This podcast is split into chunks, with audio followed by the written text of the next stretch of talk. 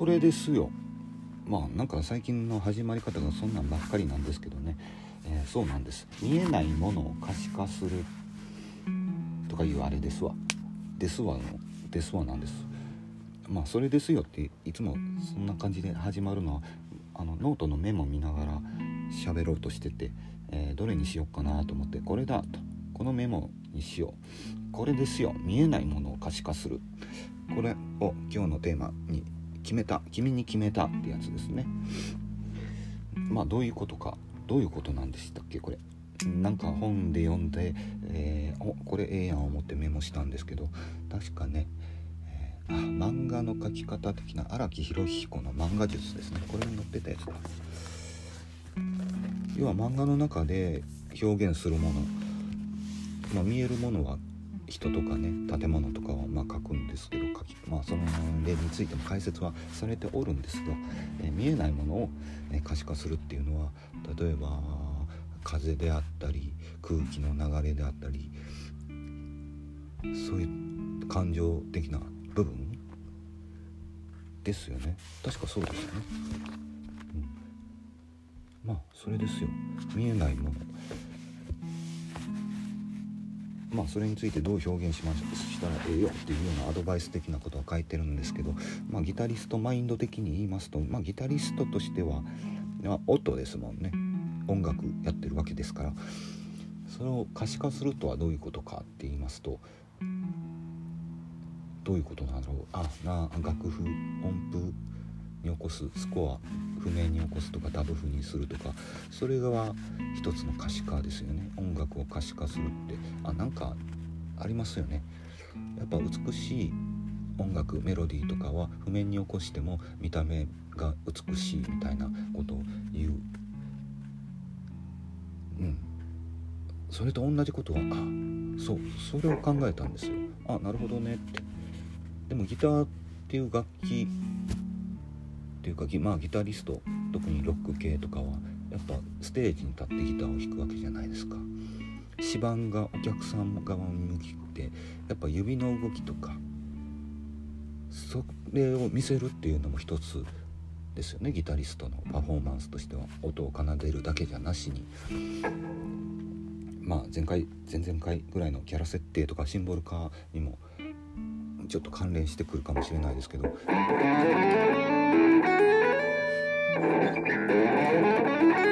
こういう上昇フレーズもね指の動きとか見るの楽しいじゃないですか。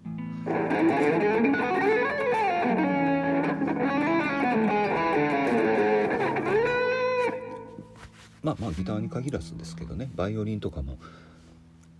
まあ見ててもそうだと思いますしチェロとかもねピアノとかはまあステージ上で弾かれると、まあ、鍵盤叩いてる指の動きとか見えないですけどそういうのを見せてくれる映像とかがあったりするとうおーとピアニストの手の動きやべえって。それも一つ、うん、お楽しみではあるですよね。そういう可視化見えるか見えるかっていうとなんかねビジネス的な匂いがしてあれかもしれないですけど可視化するっていうのが一つ。で可視化とは違うんですけどあ一つっていうのはあ私はこんなことを考えましたっていうのが2つ3つあったかなっていう感じで。でまあビジュアル的に芝のウェーブの指の動きを見せるってエディのライトハンド奏法なんかも。何をやってんだあれはみたいな感じですもんね。そういうねなんかトリッキーな曲弾きとか言いますけどね。トリッキーな演奏方法もいいんじゃないたまにねそればっかりやったらねしんどいですけど飽きちゃいますけどそういうのもねなんか、うん、エッセンスとしてバチと入れてもいいんじゃないかなっていうのはあるんですけどそれと可視化可視化っていうのとは違うんですけど、うん、音楽で表現するものってあるじゃないですかまあほとんどが多分叙情的な話だと思うんですね感情を表現するみたいな。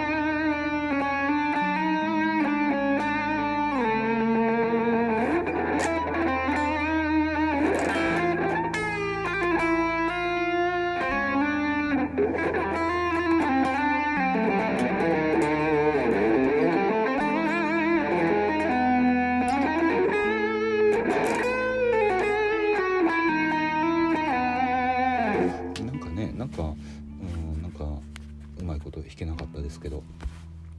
なんとなく、うん、情感を表現しているような気はするんですけどねいろいろ。あサンタナのなんだっけヨーロッパとか。でどんなんだっけあれ。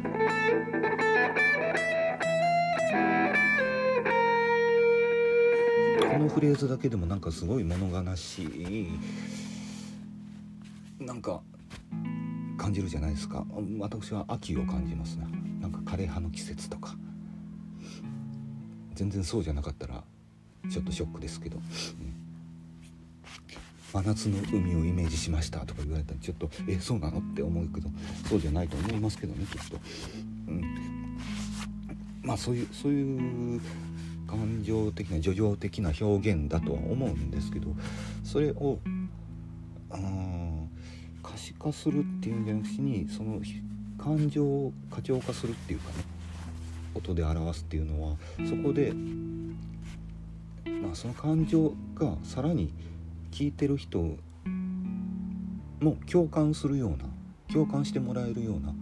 そこでバチッとハマってその音楽のファンになるとか好きになるとかこの曲好きだわっていうのは自分の感情とリンクするっていうのとか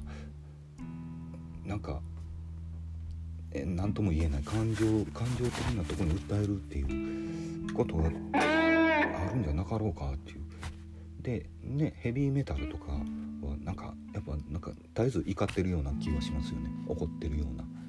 社会に対して怒ってるのか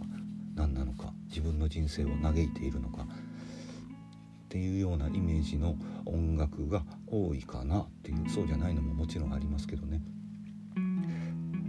まあそういうとこで自分の中のなんか鬱憤とか攻撃的な感情とかをそれのもう代代弁してくれてるんだっていうのがあるのかなないのかなどうなのかなっていうっていうのはありますね。あるああるのかな？どうなんだろうね。だからね歌詞歌詞とか分かんなくてもなんか分かるじゃないですか。その音楽はどういう音楽なのかみたいな。から洋楽好きなんでしょうね。英語わかんないから。英語分かったら好きにならないかもしれないような。後から歌詞見てみたらなんかくっさいこと歌ってんなみたいな。あったりしますもんね。まあ、そういうのもあって私インストをやってるのかもしれないですけどね。あ私インストインストゥルメンタルな音楽で、えー、ライブやってます。皆川と申します。はじめまして。初めましての方もそうでない方も初めましてでございます。初めましてと申します。うん。いや皆川です。そうなんです。お何の話だっけ？そうそうそうそう。そうです。見えないものをね。だからまあなんか同じフレーズばっかり。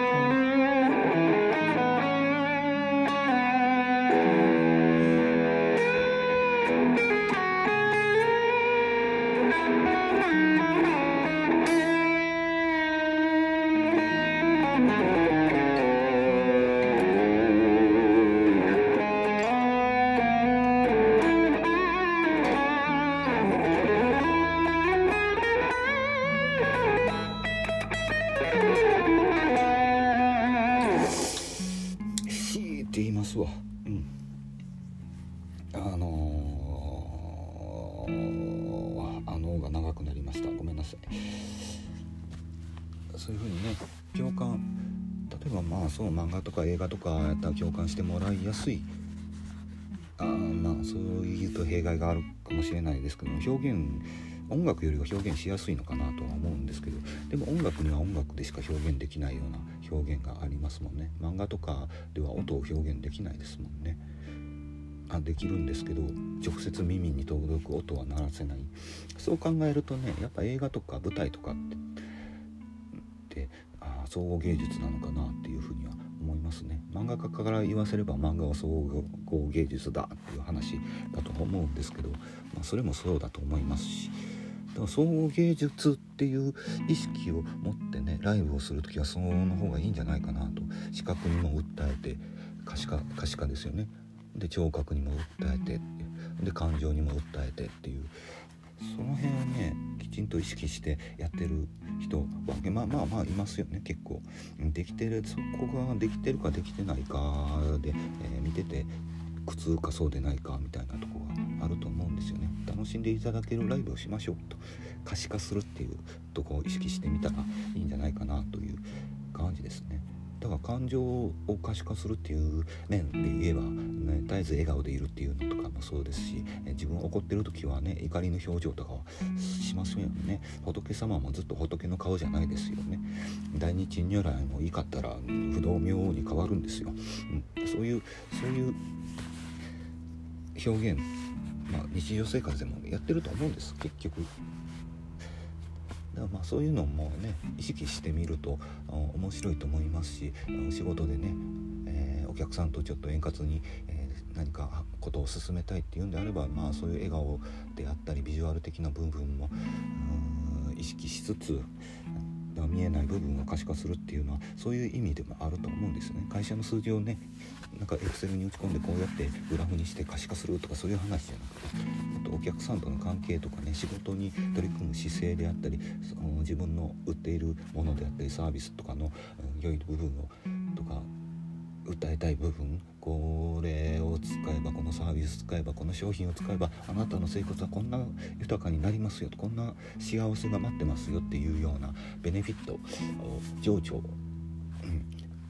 ん、なんか可視化するなり、えー、言葉で表現するなりイラストで表現するなり映像で表現するなりっていうのが、うん